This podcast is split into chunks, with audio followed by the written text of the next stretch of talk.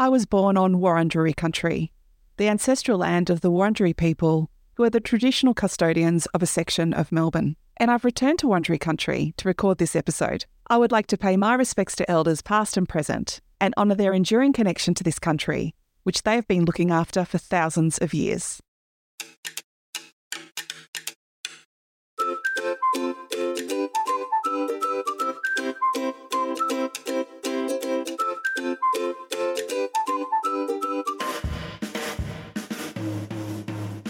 Welcome to Weekend Birder Podcast and happy 50th episode anniversary. I'm your host, Kirsty Costa, and somehow I managed to create this podcast whilst working full time. And I'm so grateful for your support. Thanks for being here. We are celebrating this important milestone by saying hello to our old friend, Georgia Angus, scientist, author, and illustrator. Georgia Angus shared her advice about the basics of birdwatching back in episode three. She's such a great human, and today she's going to tell us about some cool birds found around the world. Here is what George has been up to since we last heard from her. The last we spoke, we were talking about my first book, 100 Australian Birds. And since then, I've worked on a guide to Australian insects, which was a really fun project, very much in the same vein as 100 Australian Birds. And then more recently, I've had a book come out called Birds with Personality. And that's a look at 50 different species from around the world. So it's just been the loveliest project to work on. So much fun It was really good timing because as I was putting together Birds with Personality, I was lucky enough to go up to Cairns and I went up to the Atherton Tablelands and I was lucky enough to see a Victoria's rifle bird. It was one of the birds I was writing about for Birds with Personality. And so I just was in awe completely. We'd heard this, the rifle like call that they make through the trees. And we knew it was somewhere in the valley where we were bird watching. And we just thought, we can't, we've got to stay here until we see this bird. So we spent a fair while, probably 45 minutes of just kind of tr- chasing the noise around. Then finally, this male rifle bird emerged and just was so beautiful. You could see in the sunlight his kind of, you know, like mother of pearl chest feathers. And he just kind of zoomed around, ate some fruit, and then disappeared. And yeah, it was just so, so special. The Victoria's riflebird lives in the rainforests of northern Australia, especially near Cairns in the Atherton Tablelands, where Georgia was walking. The male is famous for its courtship display. It perches on a prominent branch, spreads out its glossy black and blue wings high above its head, and then it moves its head and body in different patterns, kind of like a dance. I highly recommend you jump online and watch some of the videos. They are mind blowing. Birds like the Victoria's riflebird that inspired Georgia to write her new book, Birds with Personality. Hardie Grant reached out a little while ago and just proposed the idea of doing an international book of kind of curious bird species that are really vibrant in terms of the way that they look and color, but also vibrant in terms of personality and sort of really bold, you know, charismatic birds to try and get people engaged with the natural world. And I just loved that as a concept and also the thought of being able to illustrate these amazing international bird species. Said yes, and I just started to write the hugest long list of birds that could potentially be the 50 included in the book. So that was a really lengthy process, and I was doing a lot of reading, sort of trying to narrow down to try and get birds represented from across the globe, every continent, but also trying to get the major bird families represented as well and getting, you know, both dryland and rainforest and desert and ocean species and migrating species and species that just um, stay in the one area. So it was that was probably actually the most challenging part was trying to not be too biased about Australian birds and trying to get um, some really good diversity represented um, in the book. So yeah, I had a long list and winnowed it down to a short list.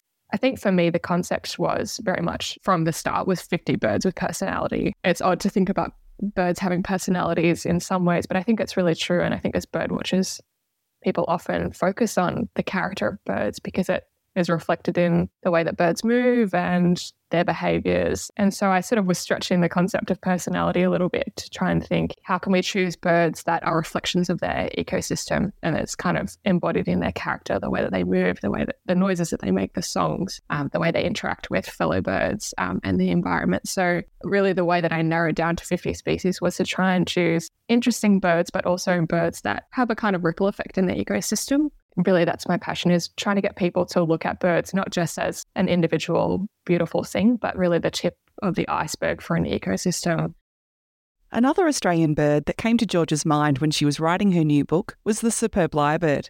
We learnt about this incredible bird in episode 16 with Alex Maisey. They live in the rainforests of the southeast of the Australian mainland and southern Tasmania.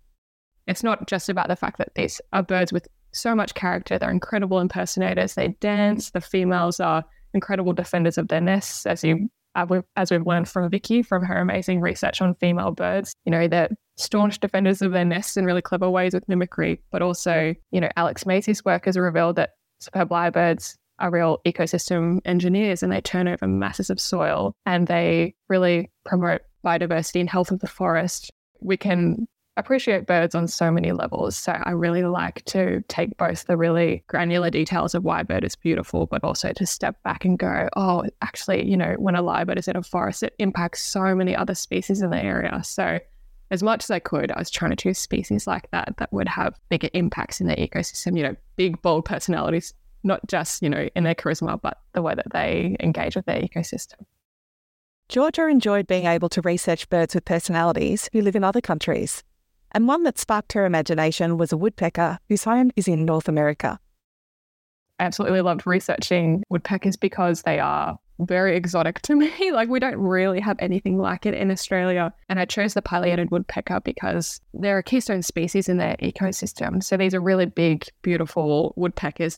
So, the pileated woodpeckers are about 45 centimeters long from tip of their beak to their tail. Um, so, for reference, that's about a little bit bigger than um, a large Australian magpie for size reference. They're mostly black and they've got some white stripes um, on their chin and cheek. They've got a large, bright red crest. So they're, they're very striking to look at because they are such big birds and they're often seen perched vertically on tree trunks. And you'd see them through a lot of North America up into Canada. So they're a really iconic forest species in those areas you know, their ritual is every year when it comes to breeding season, they'll drill a hole in a hardwood tree and that hollow becomes their nesting cavity. They generally line it with some wood chips and then they um, have a clutch, usually about three or four baby woodpeckers. And once they fledge, all the birds leave the nest and this hollow is sort of left behind. And so I was entranced by this idea that, you know, every year these birds go and drill a cavity and then it's left. And then fellow forest species will then go and make use of that hollow. So you might have owl or duck species go and use that hollow to nest in the next season. And so you sort of have this interesting push pull where the pileated woodpeckers are producing the nesting hollows. And I guess ideally they would like to not have to drill a nest hole, nesting hole every season. But because of the forest demand, they're kind of driven to do that. And so it's sort of this interesting escalating um, relationship where they're sort of inherent behaviors then have these really big ripple effects for other species in the forest. I just think they're the most amazing birds. And they've also got so much stuff that I couldn't fit in the book because they're only short paragraphs in the book. But they have all of this amazing anatomy to cope with the stresses of drilling into the hardwood trees.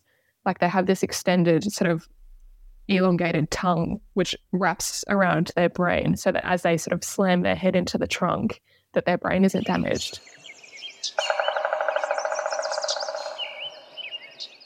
And I found out researching that the engineers that produce the black box, you know, that they put in airplanes, this sort of indestructible box, um, was actually partially based on the, design of the woodpecker elongated tongue defense mechanism from the drilling. So I just think that's so astounding and um, and wild. So yeah, I just think they're the most beautiful birds. Very strange and wonderful to me. That recording of the pileated woodpecker was by Jim Berry in New York State in the USA. While we're talking about birds in the Northern Hemisphere, Georgia was also fascinated by a species called the Eurasian jay. The Eurasian jay, as you can probably guess from the name, is found across Europe into Asia, and it's even found in a small area in Northern Africa. And they're relatively plain looking birds. They're largely grey with a bit of brown markings, and they've got a beautiful, brilliant blue wing patch. And they're a bit bigger than an Australian shrike thrush. They're really interesting birds because they hoard food in preparation for the winter. So, one of their favourite preferred foods, they're omnivorous, so they're kind of opportunistic about what they're going to eat. But one of their favourite things to have is acorns and beech nuts when it's coming up to the colder seasons and they know that food isn't going to be as available, they generally will collect a lot of acorns and beech nuts and they actually go and find all of these little spots in the soil under other trees and open areas, um, all these nooks and crannies where they actually bury those acorns and beech nuts as sort of a insurance policy for the winter when they're not going to have as much food. I mean, that in itself is so ingenious, amazing that they have the self awareness to actually prep for those hardships ahead.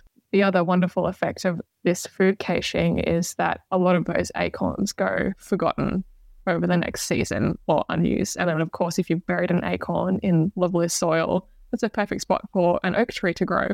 So a lot of those acorns will then develop into trees, which then provide habitat for a lot of other species from the area. So, you know, it's just another example of just how much impact birds with so much mobility have on such a large area and so many other species by result. So I just loved reading about this little humble bird that would go and, you know, industriously bury all of these seeds everywhere and then just basically reforest as they go along. So that's the Eurasian jay.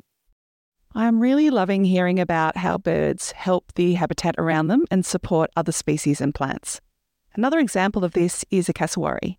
There are three species of cassowary in the world the northern and dwarf cassowary that live in Papua New Guinea, and the southern cassowary, which is the cassowary that you might see in Australia. I imagine that most people know what these birds look like because they're so striking. But for those of you that don't, these are immense birds that are found in northern Australia and on the island of New Guinea. They stand about 160 centimeters tall. So, as you can imagine, you're probably most of us are at about eye level with a cassowary when they're at full height, which is pretty wild. They've got an emu like sort of body, but they're a little bit more robust, I would say, a bit darker. And they've got a very vivid blue neck and head and a little red wattle, the name we use for this kind of little sort of pouch of excess skin like a turkey would have on their neck. Um, and they also have what's called a casque, which is like a, a large, almost like a fin on top of their head. So they truly look like direct descendants of the dinosaurs, which I guess distantly they are. But there's something so ancient looking about cassowaries. It's just amazing. I wanted to include them in the book because, you know, they have public perception of being quite aggressive, which I think partially might be a result of human interactions with cassowaries. There's a fair bit of feeding that goes on, which is, I can understand uh, the temptation to do that because cassowaries are quite rare and they're in, endangered.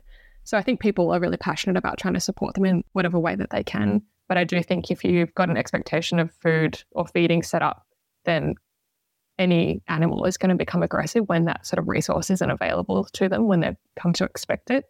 So there's sort of the public perception of cassowaries being quite aggressive. But I think in the wild, these enormous birds are actually quite gentle most of the time and quite shy. Their mode of living is generally to wander around large tracts of the Daintree rainforest, eating rainforest fruit which is just such a lovely way to live. The further impact of their diet and the way that they kind of migrate through the forest is that they are dropping fruit seed everywhere that they go.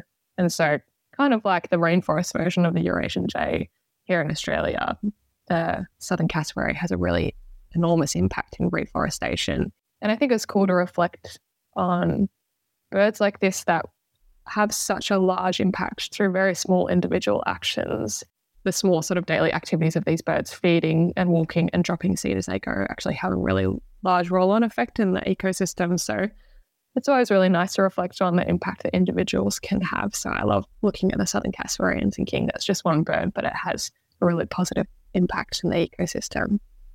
The final bird with personality that Georgia is going to teach us about is the burrowing owl. Videos of this bird often appear on my Instagram feed, so I can't wait to hear more about it. Another favorite bird from the book is a bird called the burrowing owl, which is found in Central America. And they're quite small owls. They look like quite classic owls, but they divert from other owls in several kind of interesting ways. Um, one of those being that they are actually diurnal. So they're, unlike other owls, they actually are awake during the day. Rather than sort of creating their own nest, they mostly live on the ground. They're kind of terrestrial and they nest in the abandoned hollows of prairie dogs. So it's just kind of interesting how you can see the echo of wherever there's an available spot, just like the woodpeckers leaving nesting hollows behind, the prairie dogs will leave a burrow behind, and the burrowing owl just go, Yep, I'm going to save a lot of energy on trying to find somewhere to nest instead. I'm just going to slip right in here and we'll have our little colony of burrowing owls living underground, which to me is something I can never get used to. Like spotted pardalotes here in Australia and bee eaters they dig into the ground to nest um, in some cases. So I just think that's um, it's very surreal, but it goes to show that birds can really do anything and be anywhere, which is part of their amazing character.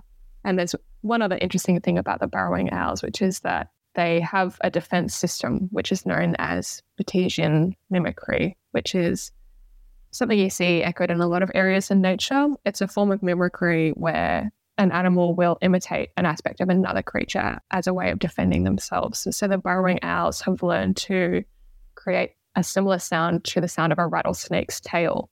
And so they create this rattling noise whenever their nest is potentially being threatened. And by creating that noise, they they actively defend themselves. So I just think that's another ingenious way that these birds survive in a really harsh landscape.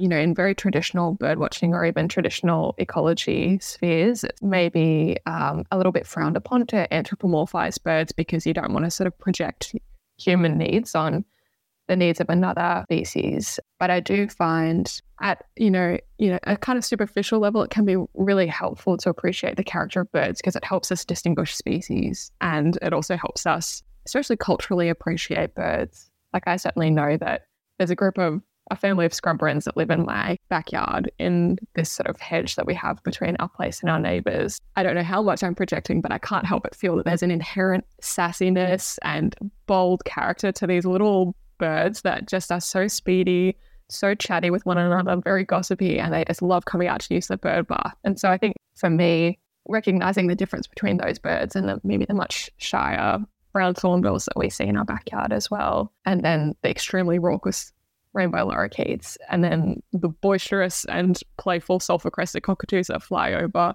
and then the more like kind of the sentinels of the backyard, as I like to call them, the um, Australian magpies that are watching over everything and perpetually being grumps about other people being in their territory. like, I just think being able to appreciate the strange diversity of personalities in Australian birds helps us appreciate and value them in a way that perhaps we might not.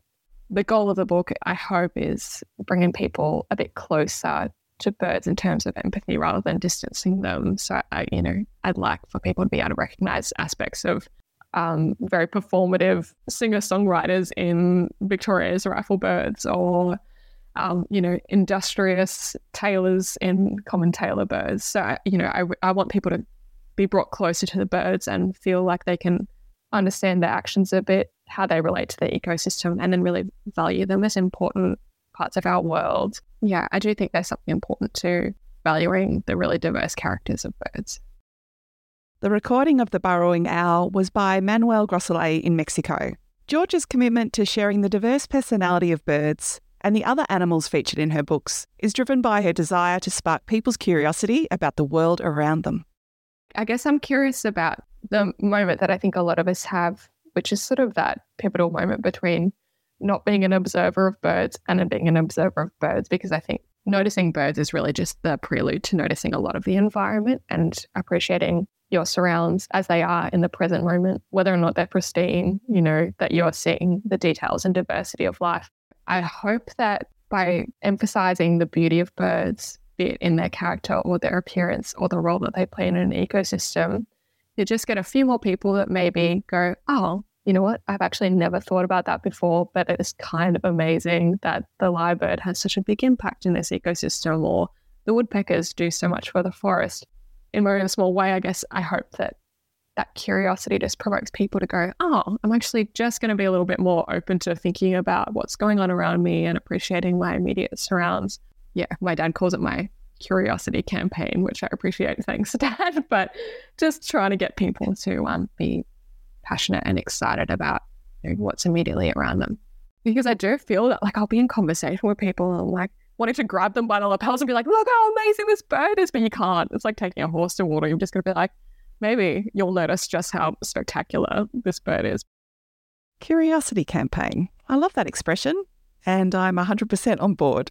I'm wondering if Georgia has a favourite birdwatching spot that she likes going to, a place where she can watch and get inspired by the birds around her. Like many weekend birder guests, she says the answer to this question is her local area. In terms of places to go bird watching, you know, I have lots of little hotspots that I love to go to. But I, I do really like suggesting that people try and birdwatch in an area that's immediately available to them.